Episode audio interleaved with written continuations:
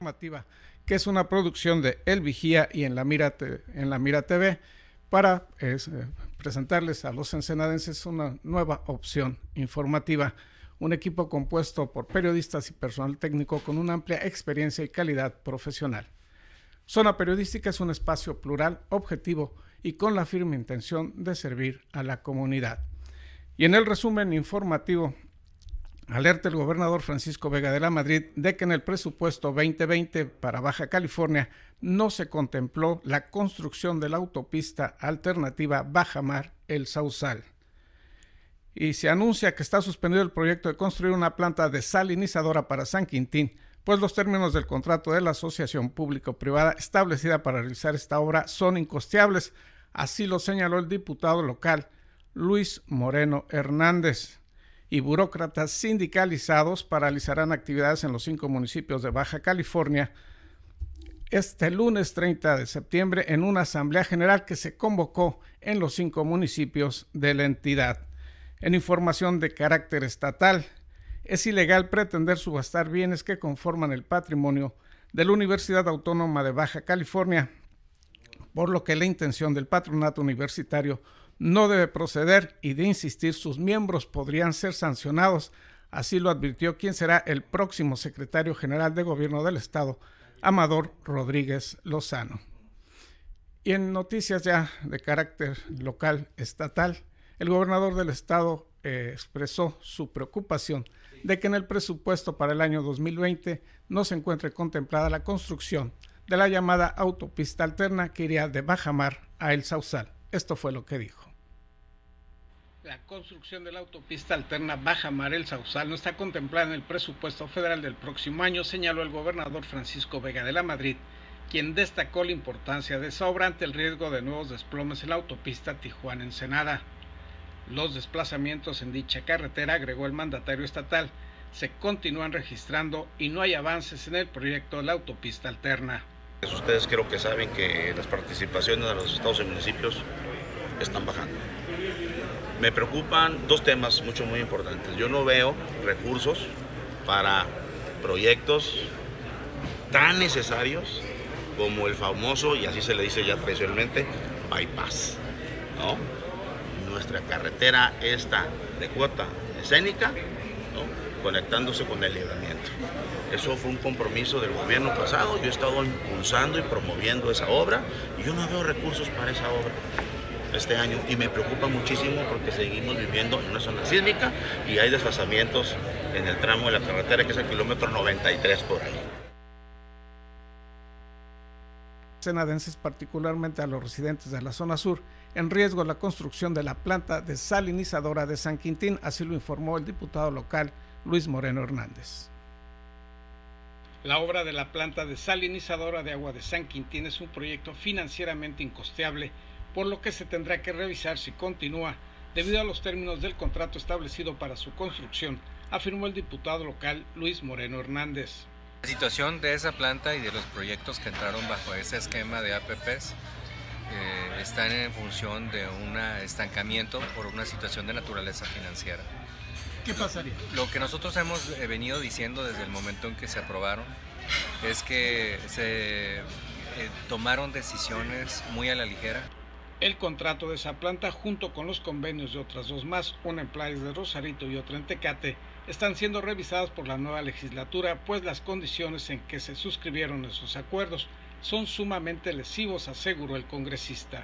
Obra de proyectos de obra pública a través de la categoría de APPs, donde están incluidas dos plantas desalinizadoras, una que es la que tú me comentas, otra que es la de Playas de Rosarito eh, una planta potabilizadora de agua en Tecate, la nopalera, y otros proyectos más, todos bajo un esquema de contraprestación.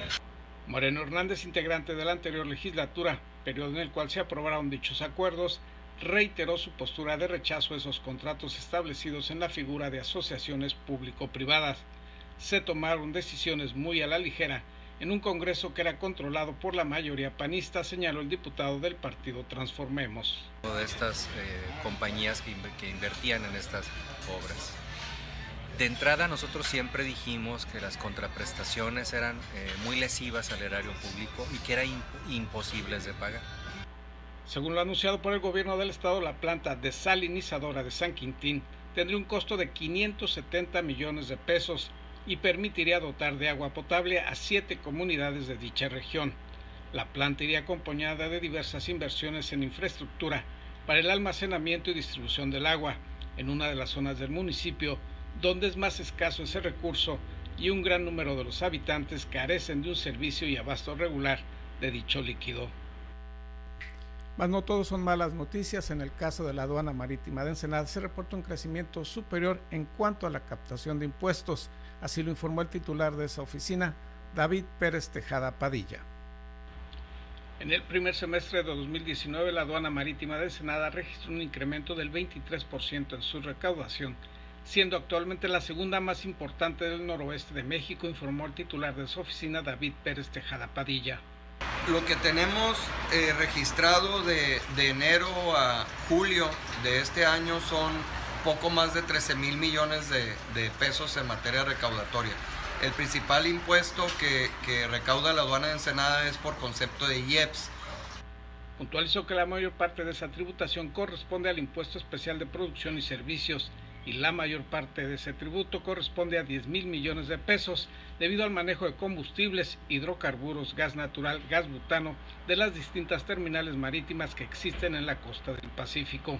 Comportamiento de contenedores a la alza. Eh, muy buenos números, más de 23% se ha incrementado la, recaudación en, poco más del primer semestre del año. Eh, somos la segunda aduana en materia recaudatoria a nivel noroeste. La única aduana que nos, que nos rebasa es Ciudad Juárez. Pérez Tejada Padilla destacó que también se ha registrado un aumento importante en el movimiento de contenedores y se pretende llegar para fines de este año a los 325 mil contenedores. El director de la aduana marítima agregó que como parte de esa dinámica es que se está realizando un trabajo piloto para ampliar los horarios de atención de las operaciones aduanales durante los meses de septiembre, octubre y noviembre. Y en otra información, el sindicato de burócratas de Baja California convocó a las cinco secciones sindicales correspondientes a cada uno de los municipios a una asamblea extraordinaria a realizarse este lunes 30 de septiembre en los respectivos centros de gobierno de cada ciudad, ello para analizar el tema de la situación financiera del Istecali. En realidad se trata de, un paro eh, laboral que trata de presionar a las nuevas autoridades en el último día de funciones de los actuales ayuntamientos de Tijuana, Mexicali, Tecate y Playas de Rosarito.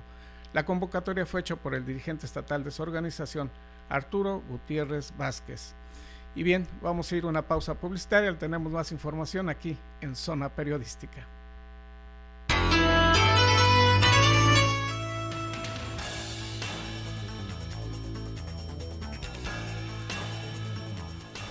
Y en información de carácter estatal, el arzobispo de Tijuana, Francisco Moreno Burgos, se pronunció porque se realice una, lo que llamó una verdadera consulta ciudadana y popular en torno al tema de la despenalización del aborto. Esto fue lo que señaló este clérigo. Una consulta ciudadana.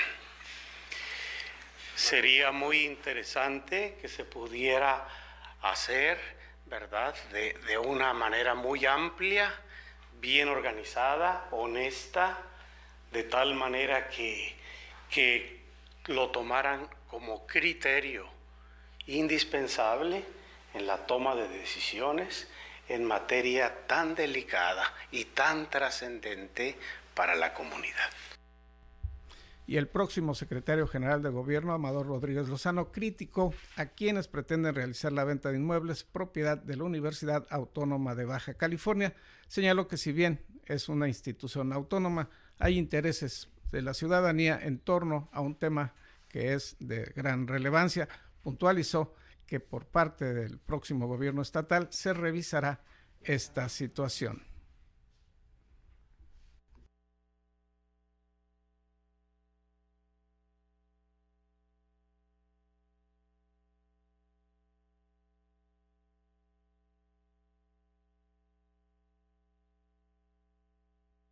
De octubre. Durante todo este mes estarán realizando distintas actividades por parte de esta agrupación civil que busca concientizar a la ciudadanía sobre este tema de la prevención de la prevención del cáncer. Grupo Reto tiene trabajando en el municipio de Ensenada por más de 23 años. Le tendremos esa información después de una pausa publicitaria.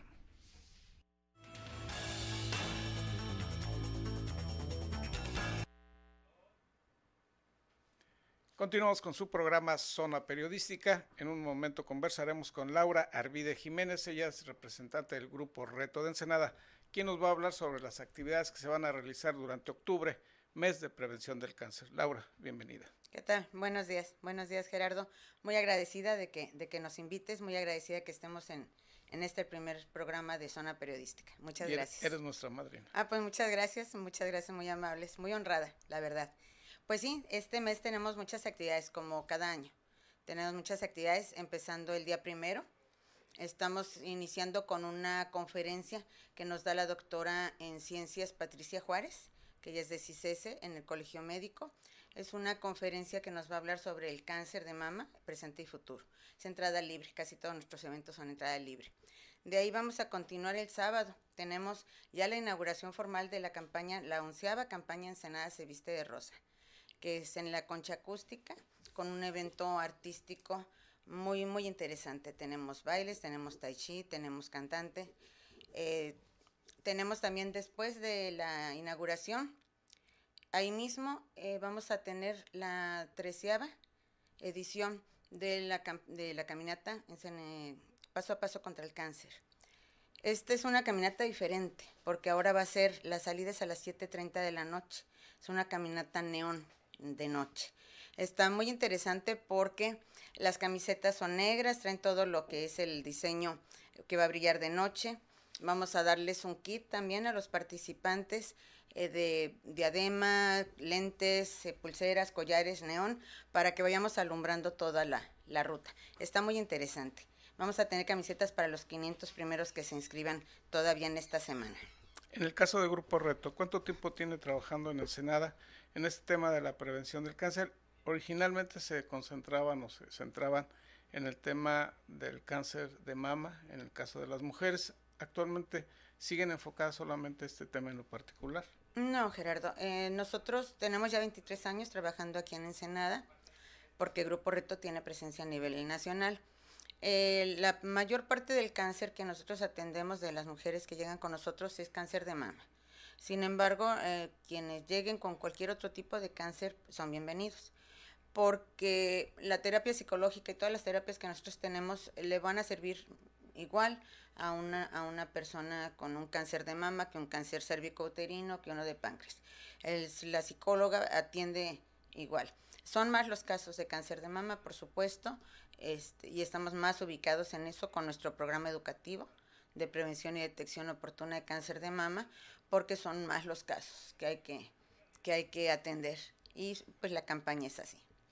Si alguien estuviera interesado en estas actividades particulares a realizarse en el mes de octubre, o para conocer más sobre los apoyos, la orientación, la asesoría que brinda Grupo Reto, ¿Dónde y cómo se puede contactar con ustedes? Bueno, nosotros estamos en el Centro Comercial Plaza Las Palmas. Ya tenemos varios años ahí, que está en Reforma y Calle Cuarta, en el local 106. Eh, por Facebook también nos pueden encontrar, por correo electrónico, grupo hotmail.com. En celular, 646-117-3087. Mm, la verdad es que tenemos, recibimos muchas muchas preguntas, muchas personas que, que piden informes a través de Face, es uno de los medios que donde más nos, nos están buscando ahorita y también estamos dando mucha difusión a nuestras actividades a través de, de las redes sociales. Durante este mes de octubre algunos edificios públicos se van a iluminar de rosa. ¿A qué obedece este, pues esta campaña, este simbolismo y por qué se eligió el mes de octubre?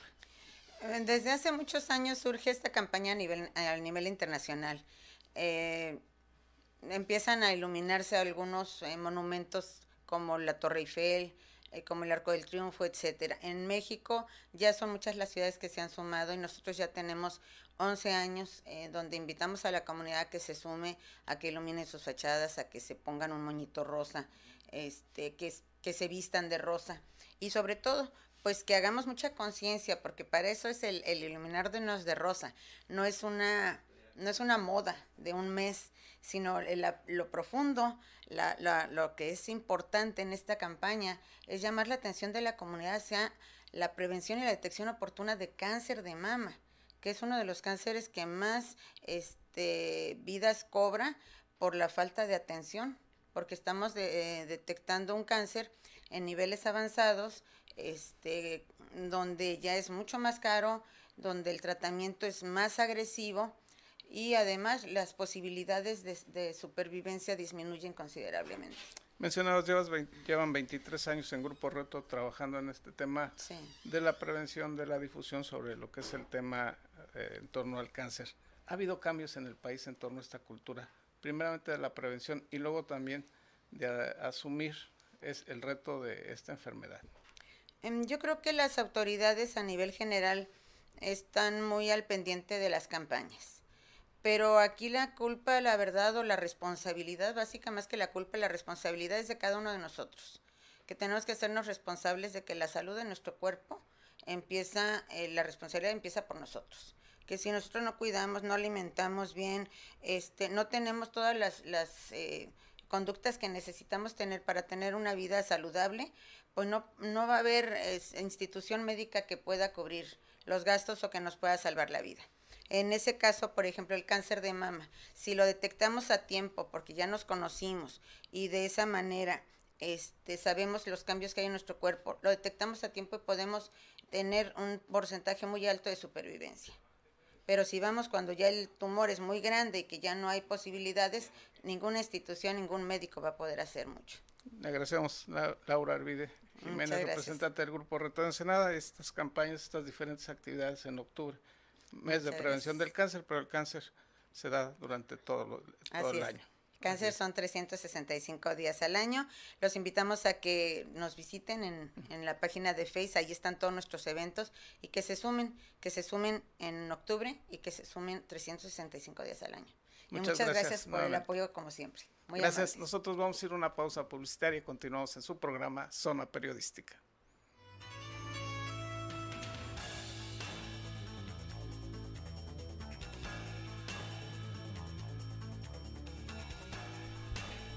Gracias por habernos acompañado en esta primera emisión de Zona Periodística. Le invitamos a que nos haga llegar sus comentarios, opiniones, sugerencias y denuncias a través de nuestras diversas plataformas periodísticas. Zona Periodística es una producción del periódico El Vigía y en La Mira TV. Les recordamos que hoy el Sindicato de Burócratas está realizando una asamblea general un paro de labores, por lo que si usted va a realizar algún trámite, ya sea en el gobierno municipal o estatal, tendrá que considerar esta circunstancia también hoy se realizará la toma de protesta de quienes integrarán el cabildo del vigésimo tercer ayuntamiento de Ensenada. Gracias por su atención. Nos vemos el día de mañana.